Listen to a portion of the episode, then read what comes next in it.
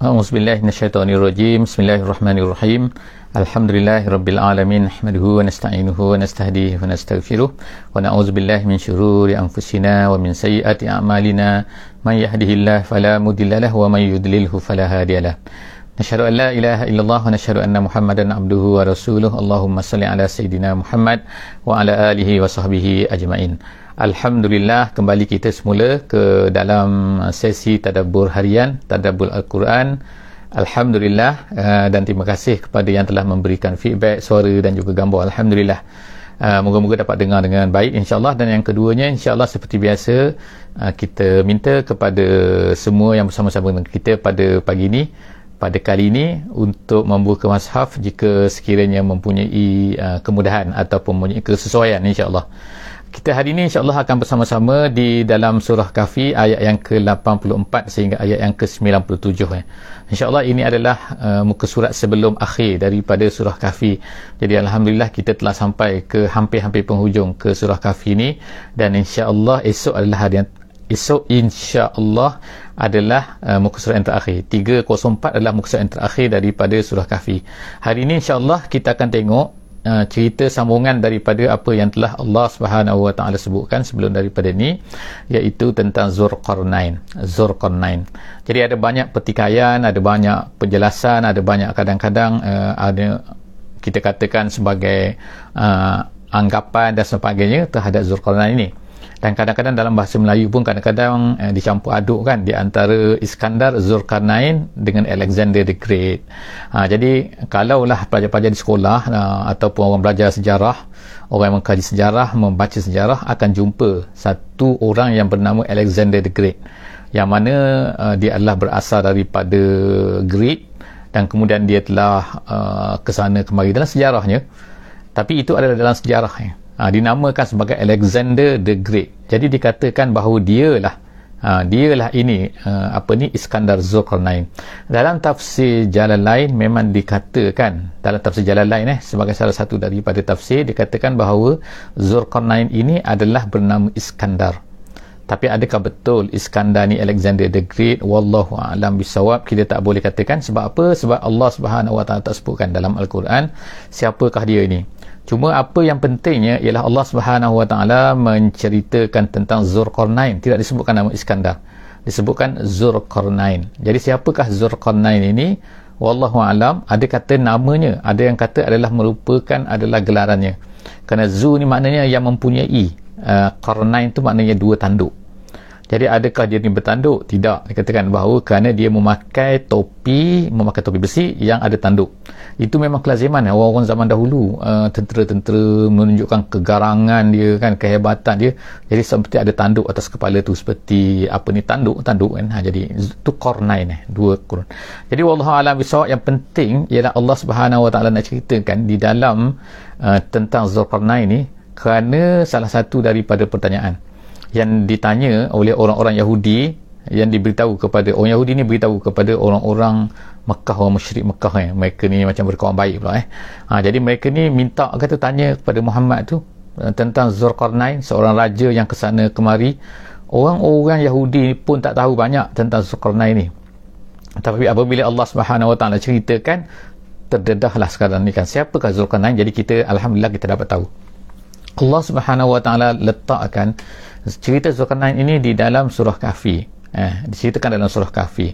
Allah Ta'ala boleh letakkan di mana-mana saja kan. Tetapi di antara hikmahnya digabungkan pula dengan hadis Nabi Wasallam yang mengatakan bahawa siapa yang membaca surah Kahfi sama ada 10 yang awal 10 yang akhir ataupun menghafaz 10 yang awal 10 yang akhir ada riwayat macam tu maka dia akan dipelihara oleh Allah Subhanahu Taala. Moga-moganya daripada fitnah ad-dajjal. Jadi Dajjal ni membawa kalau ikut dalam hadis yang lain membawa beberapa bentuk eh, ujian kepada manusia. Menguji manusia ni kan sama ada mereka ni benar-benar beriman ataupun tidak kan. Dengan uji dengan empat perkara. Yang pertama dengan agama yang kedua dengan harta yang ketiga dengan ilmu dan yang keempatnya dengan kekuasaan. Jadi kita tengok kan dalam surah kahfi ni ada empat perkara ni. Yang pertama sekali ialah agama iaitu dalam surah uh, dalam cerita tentang uh, tujuh orang. Ataupun kita kata ashabul kahfi. Yang keduanya ialah ashabul jannatain yang punya dua kebun tu. Orang kaya dengan orang miskin. Uh, orang kaya yang tidak beriman orang miskin yang uh, beriman. Dan kemudian lagi minta maaf eh suara tak apa nak keluar.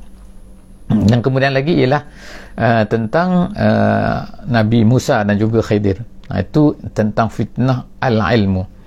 Dan yang keempat yang kekuasaan. Jadi kita tengok hari ini insyaAllah tentang kekuasaan. Yang mana di atas dunia ni dikatakan bahawa ada empat raja kan. Ada empat raja yang besar. Ha, raja dua muslim duanya tidak muslim.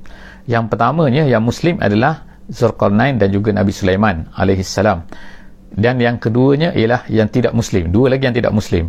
Ha, iaitu Namrus dan juga Bukhtanasar Bukhtanasar ni Nebuchadnezzar eh, yang disebutkan dalam cerita-cerita Inggeris kan ataupun dalam sejarah-sejarah kan di Babylon jadi kita tengok di sini ialah kisah Zulkarnain pada hari ini Allah SWT mereka bertanya kamu dalam ayat sebelum daripada ni muka surat 302 eh, Allah SWT ceritakan tentang mereka bertanya kamu eh tentang wahai Muhammad tentang Zulkarnain. Jadi siapakah Zulkarnain? Jadi Allah SWT ceritakan insya-Allah kita akan baca dalam muka surat ni, muka surat 303 ni tentang Zulkarnain sepenuhnya.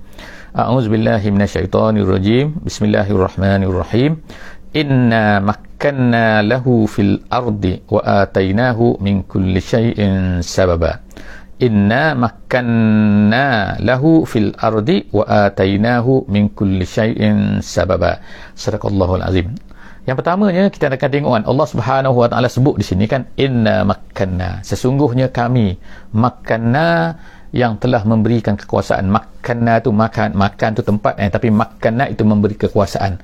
Jadi Allah Taala sebut sini kamilah yang memberi dua kali kan. Kamilah yang memberikan kepadanya kekuasaan. Kami kamilah memberikan kekuasaan. Lahu kepadanya kepada Zulkarnain ini jadi tu perkara pertama sekali yang sepatutnya kita tahu iaitu apabila kekuasaan tu ada pada seseorang sesungguhnya kena ingat bahawa kekuasaan itu adalah pemberian Allah Subhanahu Wa Taala.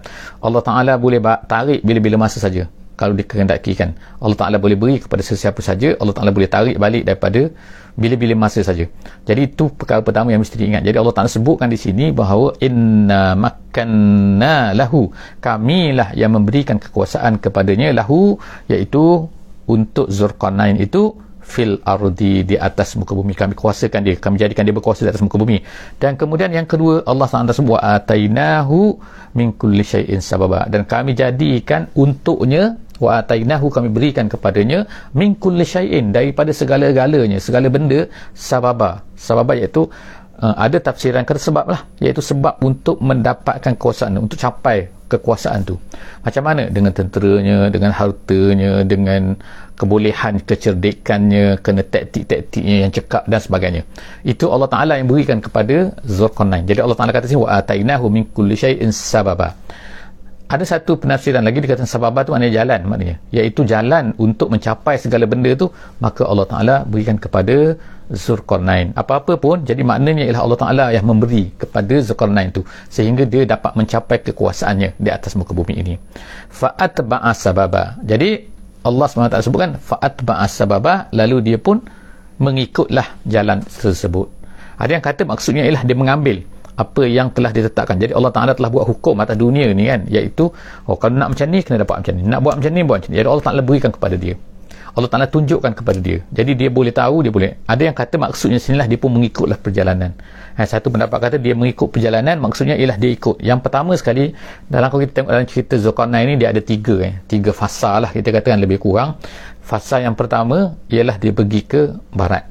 Yang kedua dia fasa dia ialah dia pergi ke timur yang ketiga ialah dia naik ke utara. Dia tak turun ke selatan jadi maknanya kalau tu kalau ikut kita kata uh, tu hari ni lah kan eh. Uh, peta hari ni lah kita kata kan. Uh, jadi maknanya yang pertama sekali dia pergi ke barat mula-mula. Jadi dia pergi ke barat mana ke arah matahari jatuh lah. Fa'at ma'as sababa lalu dia pun mengikutlah perjalanan jalan ke, ke arah matahari jatuh eh. Ke arah barat eh. Kemudian Allah SWT kata hatta iza balagha maghribas syamsi. Sehingga sampailah dia ke tempat matahari jatuh. Maksudnya ke hujung lah hujung tempat. Jadi dia katakan tempat ini maghribi. Wallahu a'lam bisawab Allah Taala tak sebutkan tempat. Tapi tempat matahari jatuh maknanya sampai ke laut tempat tu matahari jatuh. Kemudian dia kata wajada wajadaha dia dia tengok matahari itu jatuh. Di mana? Taghrubu fi ainin hamiatin dia jatuh ke dalam dia kata fi ainin iaitu dia, ada yang sebut kata mata air di sini kan. Iaitu mata air yang hamiatin. Hamiatin tu maksudnya ialah uh, iaitu tanah hitam. Ada yang kata ialah dalam seluk seluk yang berwarna hitam. Ada yang kata paya yang berwarna hitam. Ada yang kata maksud dia ialah laut panas. Wallahu a'lam bisawab kan. Jadi mana hamil atin ini asalnya ialah panas lah kan eh? Ha, panas hitam ha, panas hitam. jadi apakah maksud tu kan? Tapi Allah SWT eh, sebutkan macam tu kepada kita wallahu a'lam eh kajian sains dan sebagainya kan. Tapi ada yang kata ialah fi ainin tu ialah pada penglihatannya pada kenapa nampaknya macam dia ni jatuh dalam matahari ni jatuh dalam uh, ya pada waktu maghrib kan. Ha, itu jadi dekat tempat tu wallahu alam. Tapi yang penting di sini ialah Allah SWT sebut di situ iaitu di penghujung di tempat tersebut wajada indaha qauma. Dia jumpalah satu kaum bila dia jumpa ke satu kaum tu kaum tu macam mana? Dia kata kulna ya zal qarnain kulna tu Allah Subhanahu wa taala berkata tetapi kata itu oleh kerana majoriti ulama kata Zulkarnain bukan nabi. Majoriti ulama kata bukan nabi. Jadi oleh kerana itu maka tak adalah wahyu. Yang adalah ilham di sini. Kata jalan lain pun dia kata ilham sini. Iaitu diilhamkan kepada kepada Zulkarnain ini dia kata kulna ya Zulkarnain imma an tu'azziba wa imma an tattakhiza fihim husna. Sama ada kamu mengazabkan mereka. Kenapa mengazabkan mereka? Ha seksa mereka. Ada yang kata maksud seksa situ ialah uh, bunuh maksudnya. Sebab apa? Sebab kaum ini adalah kaum kafir. Kaum ini adalah kafir. Jadi dia kafir. Nabi Zulkarnain minta maaf bukan Nabi ya. Zulkarnain ini dia ni Allah Ta'ala jadikan dia ni berkuasa dan dia gunakan kekuasaan dia tu untuk menyebarkan agama. Kerja dia lah dia pergi sana cerita pasal Islam pergi sini pasal Islam jadi kaum orang Islam. Tapi ada satu kaum tu yang di di sebelah Maghrib Maghrib ni dia kata Maghrib ni tempat matahari jatuh ni ni maka dia ni ni ialah Maghrib tu maksudnya tempat matahari jatuh kan jadi kaum ni kafir. Jadi Allah Subhanahu taala berikan kepada dia pilih di antara dua benda. Sama ada dia mengazabkan iaitu bunuhlah. Pada kafir kan tak nak beriman atau nak melanggar pula kan nak melawan pula kan uh, penyebaran agama. Kemudian yang keduanya Allah Taala kata wa imma an tattakhidha fihim husna. Ataupun kamu ambil mereka ini dengan baik. Ambil mereka dengan baik ini ada satu pendapat ulama kata iaitu tawan mereka lah menjadikan mereka ni tawanan. Atau ada yang kata iaitu dengan ajarkan dengan cara baik lah kepada mereka ni ha, bukannya mengazabkan mereka tapi ajar mereka. Jadi itu adalah pilihan-pilihan lah yang Allah Ta'ala berikan kepada Zulkarnain secara ilham. Kata dalam tafsir jalan lain. Dan juga tafsir-tafsir yang lain eh. kemudian seterusnya ayat uh, 87 eh, 87 qala amma man zalam. Lepas tu dia pun berkata lah ha, kata apa ni? Ni kata Zulkarnain. Ha, dia kata amma man zalam. Man zalam sini orang yang zalim. Maksud yang orang yang zalim ni ialah maksudnya uh, minta maaf ini ayat uh, ha, ayat 87 eh insyaAllah. Ayat 87 jadi dia kata uh, Zulkarnain berkata siapa yang zalim maksud zalim sini adalah orang-orang yang syirik eh. Ha, maksud syirik ni siapa-siapa yang syirik fasawfa nu'azzibuhu aku akan bunuh dia. Ha, maknanya itu kata Zulkarnain. Summa yuraddu ila rabbih kemudian dia akan dikembalikan kepada Tuhannya. Adakah dia lepas? Tak. Akan diseksa, diseksa oleh Allah Subhanahu taala pula kan fayu'azzibuhu azaban nukra. Dia kata fayu'azzibuhu azaban nukra. Akan diseksa pula dengan azab yang nukra. Nukra tu dahsyat lah ha, dahsyat yang bersangatan bersangatan. Jadi maknanya siapa yang zalim ni Allah SWT beri pengatan jugalah kepada memberitahu kepada kita kan siapa yang zalim siapa yang syirik maka dia mungkin akan diazab oleh Allah SWT atas dunia lagi dan kemudian di akhirat pun akan diazab dia tak lepas maksud kan ha, tak macam kita kata hudud ke kisos ke dan sebagainya. Kalau orang tu betul-betul bertaubat dan kemudian dia dihukum dia akan dilepaskan di atas hukum akhirat ni. Kalau sebab apa? Sebab uh, telah dikenakan hudud tu. Jadi sebab tu dan ni orang-orang yang kufur orang syirik orang melawan ini melawan Allah Subhanahu Wa Taala melawan penguasa-penguasa yang diizinkan oleh Allah Subhanahu Wa Taala ni kalau dia melawan maka Allah Taala sebut sini fa yu'azzibuhu Allah Taala akan azabkan pula dia azaban nukra. Ayat yang ke-88 ayat yang ke-88 Allah Taala kata wa amma man amana. Allah Taala cerita pasal Zulkarnain Zulkarnain kata wa amma man amana. Ada pun orang yang baik orang yang beriman. Orang yang beriman wa amila solihan dan dia beramal soleh maka falahu jazaanil husna. Ha, sini ni anil husna. Jazaanil husna gitu. Kita baca jadi maknanya walaupun baris ini dua kan tapi dipanggil iltiqa usakinain sebagaimana sebelum daripada ni iaitu berjumpa dua nun satu nun mati satu nun jadi kita sebut ni jadi Allah SWT sebut sini maka bagi dia adalah dia akan dapat pahala yang baik daripada Allah Subhanahu wa taala. Wa sanaqulu lahu min amrina yusra dan kemudian kami akan katakan kepadanya Allah Taala kata kami akan katakan kepadanya kepada orang yang baik itu beriman dan beramal soleh min amrina yusra daripada urusan kami mudah maksudnya ialah Allah Taala kata maknanya Allah Taala akan beri kemudahan kepada dia Allah Taala akan ajar kepada dia dengan benda-benda yang akan memudahkan dia. InsyaAllah kan InsyaAllah Masya Allah kan. Jadi Allah Ta'ala tengok nampakkan sayangnya Allah Subhanahu Wa Ta'ala kepada orang-orang yang beriman dan juga beramal soleh. Allah Ta'ala akan ajarkan kepada dia perkara-perkara yang mudah insyaAllah. Benda yang Allah Ta'ala beri kepada kita tak ada benda yang menyusahkan semua benda adalah mudah kan? Semua benda adalah mudah kan sebenarnya kan? Sama ada kadang-kadang kita nampak macam susah tapi sebenarnya lah benda tu adalah perkara yang untuk memudahkan kita. Sebagaimana dalam puasa. Puasa kita kita nampak macam susah tapi sebenarnya dia adalah memudahkan kita menyehatkan kita dan sebagainya lah kan? Wallahu alam bisawab uh, ada banyak lagi benda-benda yang sebenarnya yang kita kadang-kadang tak tahu tak selongkar tapi akan diserlahkan serlahkan manusia akan jumpa perkara-perkara ini kan? Jadi insyaAllah selepas itu habis satu cerita. Summa atba'a sababa. Kemudian seterusnya dia pun berjalan lagi atba'a sababa. Dia berjalan mengikut jalan lain pula iaitu pergi ke timur pula. Sekarang pergi ke timur tadi ke barat. Sekarang pergi ke timur pula. Dia kata apa? Hatta iza balagha matli asyamsi sampai kepada tempat matahari naik. Di mana matahari naik ni Jepun ke China ke Korea ke wallahu alam bisawab tak disebutkan sini. Tapi dia katakan tempat matahari naik. Kemungkinan betul. Kemungkinan tempat tersebut kan? Ha, sebab kalau ikut hujung eh, kalau kita hujung daratan sampai ke tempat matahari naik Jepun pun dipanggil sebagai matahari naik kan? Negara matahari terbit. Wallahu alam. Tapi Zulkarnain ini terus berjalan-berjalan sampailah kepada Iza balagha matli asyams tempat matahari naik wajadaha tatlu'u ala qaumin. Dia tengok matahari itu naik ala qaumin di atas satu kaum makna tempat matahari naik itu Ha, mana kalau kita kata uh, munasabah juga Jepun eh tapi Allah Taala tak sebut kat sini eh. Bagaimana kaum di situ? Orang di situ bagaimana? Allah Taala sebut sini wajadah tatlu tengok matahari itu naik, matahari itu naik, dia kata kan?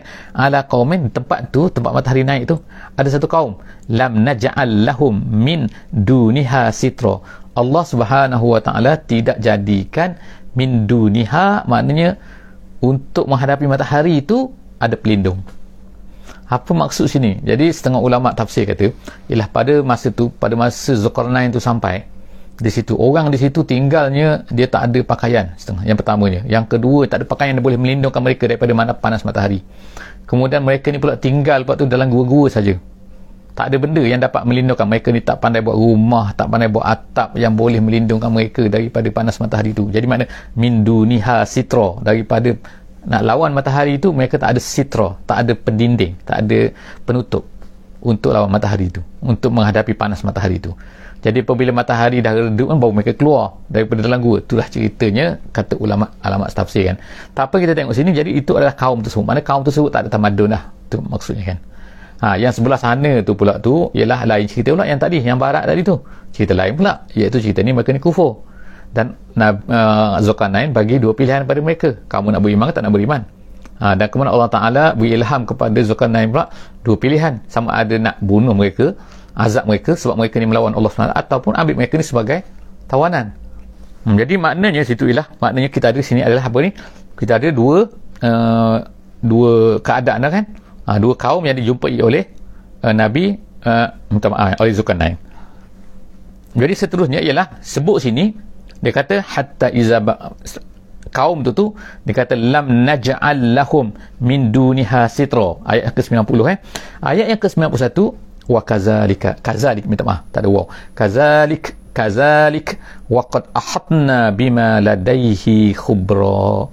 Khubra tu maknanya ilmu khubra maknanya ilmu. Jadi Allah SWT kata begitulah. Dan kazalik begitulah.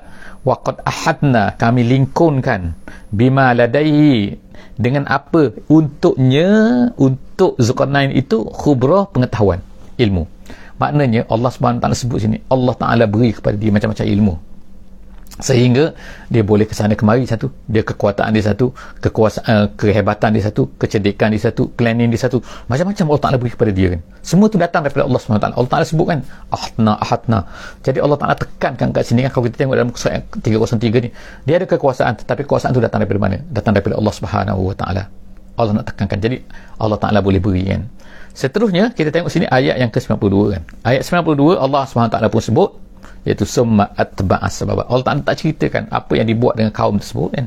Tapi secara umumnya ialah dia bila diberi ke mana-mana yang penting ialah Zulkarnain ini akan membawa Islam. Eh, dia akan berdakwah kepada orang di mana-mana saja tempat dia pergi itu uh, kepada agama kepada agama yang benar kepada Allah Subhanahu agama Allah Subhanahu wa taala. Sekarang kita tengok summa atba summa atba sababa kemudian dia pun berjalan lagi. Sekarang ni sababa sini ni kata jalan jalan ke utara pula.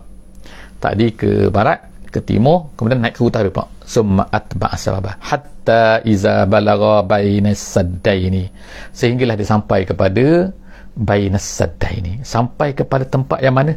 Di antara dua gunung. Saddai ini tu saddai ni asal maknanya kalau ikutnya ialah gunung yang mana ada air lalu di tepi-tepi gunung tu. Ha, itu nama dia saddai ha, jadi gunung ada maknanya kalau kita dua puncak gunung macam tu di situ balara bainas saddai di antara dua gunung yang besar tu wajada min dunihima dan didapati dunihima tu ialah sebelum sikit. Sebelum daripada dua gunung yang besar tu dia kata kauman. Ada satu kaum.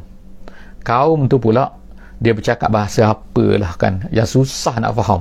Sehingga susah nak communicate. Zulkarnain ini dengan dengan kaum tersebut. La yakaduna yafqahuna qawla. Hampir-hampir dia sebut sini kan. Dia tak faham ni. Tak faham orang bercakap apa ni. Tapi dalam tafsir kata dia faham tapi slow sangat. Payah sangat kan. Sikit-sikit sikit-sikit butain dia kata. Dengan perlahan-lahan kan. Oh kan. Lambat sangat nak faham kan. Akhirnya ada yang kata bahawa dia terpaksalah berkomunikasi. Ha, Zulkarnain berkomunikasi dengan orang tempat tu dengan menggunakan bahasa isyarat dan sebagainya. Wallahu alam lah. Tapi yang pentingnya ni Allah Ta'ala sebut sini ialah hampir-hampir dia kata kaum itu orang orang tinggal di tempat tu la yakaduna yafqahuna qawla. Bahasa apa diguna wallahu alam bisawab ha, kita kata bahasa Rusia ke bahasa Armenia ke bahasa Georgia ke macam-macam lah orang kata. Ni tempat ni tempat kaum ni ni. Wallahu alam bisawab seterusnya ialah qalu mereka pun berkata ha, berkata dalam bahasa-bahasa yang susah-susah mereka ceritakan kepada Fir'aun ah, pada minta maaf kepada Zulkarnain sekarang ni. Qalu ya Zulkarnain. Mereka berkata wahai Zulkarnain dia kata inna ya'juja wa ma'juja mufsiduna fil ardi. Ada dua ni ada dua tribe eh, dua dua kumpulan ni dua makhluk ni kan. Ha, dia kata makhluk ni macam-macam lah siapakah yang dikatakan? Ya'juj Ma'juj ni ha, kalau orang putih adalah kan ada kata Gog and Magog kan Gog and Magog kan itu orang putih punya nama lah. Sebab perkara ni ha, Ya'juj dan Ma'juj ni diceritakan. Dalam Taurat ada. Sebab itulah orang-orang Bani Israel ini tahu tentang ni kan. Dan kalau kita tengok dalam YouTube pun kan ada banyak lah kan rabai-rabai daripada Yahudi ni kamu cerita tentang Ya'juj dan Ma'juj ni. Mereka bahasa mereka lah mereka nama mereka lah. Tapi benda yang sama Ya'juj Ma'juj kan. Cuma cerita-cerita mereka tu banyaklah yang tak betul. Ditambah-tambah sana tambah sana kan. Cuma dalam Quran inilah yang paling betul. Allah Ta'ala sebut sini bahawa kaum tersebut berceritalah kepada uh, Zulkarnain ni. Hai Zulkarnain ni kata tolonglah Allah SWT tak, tak ceritakan sini. Kaum ini beriman ke? Tak beriman Allah Ta'ala tak ceritakan. Tetapi mereka ni minta tolong kepada uh, Zulkarnain. Dia kata Ya'juj dan Ma'juj ni kata inna Ya'juja wa Ma'juja mufsiduna fil ardi. Mufsiduna makna merosak atas muka bumi ni. Jadi apa yang dikatakan? Dalam tafsir kata merosak ni dia selalu datang ke situ mencuri makanan mereka merosakkan tanam-tanaman mereka dan macam-macam sekali. Ha, itu Ya'juj dan Ma'juj tu. Apakah maksud dia tu? Bagaimana bentuk itu wallahu alam bisawab tapi itu komplain lah kaum tu kaum tersebut kepada Zulkarnain jadi dia kata sini, ha, mufsiduna fil ardi fahal naj'ala laka kharjan? Kaum tu berkata kepada uh, Zulkarnain. Dia kata, hai Zulkarnain, dia kata, fahal naj'ala laka? Nak tak kami jadikan untuk kamu kharjan? Kharjan ni makna upah maknanya. Upah sebab daripada perkataan kharaja, kharaja tu makna keluar iaitu kami keluarkan something untuk bayar kepada kamu ha, itu dipanggil kharaj kita ada dalam kharaj dalam Islam dia ada apa ni perolehan dalam negara Islam nama dia kharaj. Kharaj. Jadi kharaj ni kharajan ni eh, maknanya kami upah lah maksudnya kami nak upah kamu lah kata kan? Ala antaja'ala bainana wa bainahum sadda. Dengan iaitu kau tolong kami untuk buat sadda peng, penghalang di antara kami kaum ni kami ni dengan Ya'juj dan Ma'juj tu. Jadi apa kata Zulkarnain? Qala. Ha, dalam ayat 95 eh? Ayat 95 uh, Zulkarnain pun berkata dia kata qala ma makkani ma makkani fihi rabbi khairun dia kata apa yang Tuhan bagi pada aku Allah Ta'ala teguhkan aku kuatkan aku jadikan aku berkuasa di atas muka bumi ini ma makkani rabbi ma makkani fihi rabbi.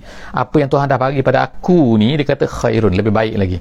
Jadi maksudnya sinilah tak perlu tak perlu tak perlu bayarlah ha, gitu. aku tolong kamu je percuma. Itu nak tunjukkan bagaimana kan orang yang Allah Ta'ala beri kehebatan orang Islam lah kalau maka kita kena tolong orang lain orang yang memerlukan orang yang di, dianiaya orang yang dizalimi kita kena tolong orang tu eh.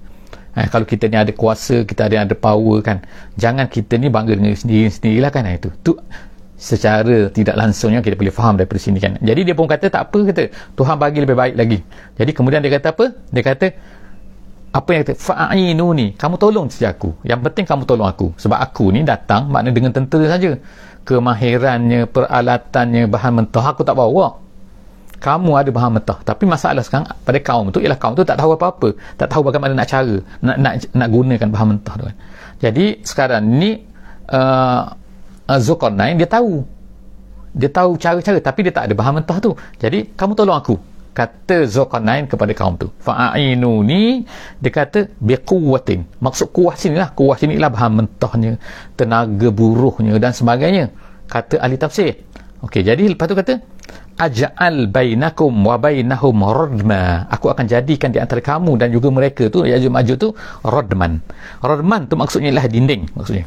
Ataupun tembok. Ha, tembok yang tinggi. Ha, itu radma. Kemudian dia kata atuni zubaral hadid. Bawa kepada aku zubara. Zubara tu mana potongan-potongan besi. Ha, ambil besi banyak-banyak ambil besi banyak-banyak. Kemudian tu dia kata hatta iza sawa bainas sadafaini sehingga apabila apabila dah sampai sampai eh, sawa sawa tu menyamai mana? Bainas sodafain. Sodafain tu maknanya ialah dua gunung tu. Makna betapa banyak kan kita nak katakan banyak besi tu kan? Besi besi besi. Kemudian di antara dua gunung zaman tu maknanya dah hebat kan? Kita nak katakan bainas sodafain ni kemudian kolang fuku kata Zulkarnain ni tiup menggunakan dengan cara macam mana dia tiupkan besi itu sehingga sehingga dia kata hatta iza ja'alahu nara. Sehingga jadi macam api. Bukan jadi api bukanlah besi itu jadi api tapi besi itu jadi merah jadi api kan dah tiup. Kena tiup oleh apa ni api yang panas ni kan. Maka dia jadi membara tu kan jadi merah tu. Qala atuni ufrigh alaihi kitra. Kata Zulkarnain ha, bawa sini. Bawa apa? Kitra. Kitra tu ialah uh, apa ni tembaga ha, tembaga yang cair. Jadi dicairkan tembaga lalu dituangkan. Ha, itu ufriq alaihi mana aku tuangkan. Aku tuangkan kita tuangkan di atas besi-besi yang tadi tu yang kita timbun-timbun tu di antara dua bukit tu di antara dua gunung tadi kita letakkan ni. Letakkan uh, apa ni uh, tembaga tadi tembaga cair. Sehingga tembaga cair pun masuk dalam besi-besi tu maka dia jadi jadi keras. Bila sejuk tu jadi keras kan? Jadi keras tu dan licin. Licin keras uh, tinggi cukup syarat kan? Jadi famasta'u dia kata. Famasta'u. Siapa tu? Ya'juj dan Ma'juj tu tak mungkin akan dapat famasta'u. Tak mungkin akan mampu untuk an an yazharuhu. Yazharu tu makna belakang. Maksudnya belakang tu makna panjat maknanya. Jadi Allah SWT kata sini berceritakan bahawa Zulkarnain pun berkata kepada mereka ni mereka tak akan mungkin dapat panjat lagi kita punya binaan ni kita punya tembok yang besar ni mereka tak sebab apa tak boleh tak boleh nak panjat? Sebab dia licin. Ha tu jadi naik-naik tergelincir jatuh naik-naik tergelincir jatuh kan. Jadi wa mastata'u lahu naqaba. Allah SWT kata iaitu dan kata Zulkarnain kepada mereka wa wa mastata'u mereka tak mampu pula tu untuk lahu naqaba. Naqaba tu korek. Mana korek? Korek apa ni? Sebab apa? Keras. Patut mengapa tak boleh panjat? Licin. Jadi cukup syarat ni Ha. Dalam hadis Nabi SAW kita sebut sikit kan cerita tentang ni. Nabi SAW pernah sebut kan, satu malam tu Nabi Nabi terkejut kan. Ha. jadi isteri Nabi bertanya kan apa hal ya Rasulullah? Nabi Nabi pun cerita telah dikorek sekarang ni dikorek uh, benteng tu tu benteng Ya'jud Ma'jud tu. Ya'jud telah berjaya mengorek sebesar duit silin. Nah, sebesar duit silin. Besar mana? Lebih kurang besar tu kan korek kan. Tapi kalau ikut asalnya ialah setiap hari dia korek petang dia penat Ya'juj dan Ma'juj ni penat. Penat lepas tu datanglah malaikat tutup balik. Ha, esok datang lagi korek-korek penat. Malam dia balik dia tidur semua kan malaikat datang tutup balik.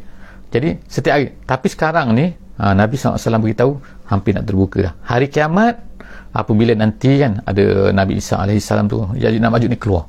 Dapat tembus ni dapat menembusi lubang tu tu ha, jadi wallahu alam bagaimana bentuk dia bagaimana apakah maksudnya simbolik macam-macam lah penafsiran. Tapi yang bagi penting bagi kita ialah itu adalah tanda akhir zaman Ya'juj dan Ma'juj tu keluar. Jadi setakat itulah dulu insyaAllah kan tu cerita tentang Zulkarnain dan insyaAllah kita akan sambung lagi nanti akan datang dalam muka surat 304 insyaAllah 304 insyaAllah kita jumpa lagi. Ha, dalam sesi akan datang. Aku luka lihat walakum jangan lupa insyaAllah untuk share ha, untuk subscribe insyaAllah eh, dan juga boleh tengok di youtube kita insyaAllah. Wallahu alam bisawab bismillahirrahmanirrahim. Wala asri innal insana lafi khus illa allazina amanu wa amilus salihat wa tawasaw bil haqqi wa tawasaw bis sabr. Wassalamualaikum warahmatullahi wabarakatuh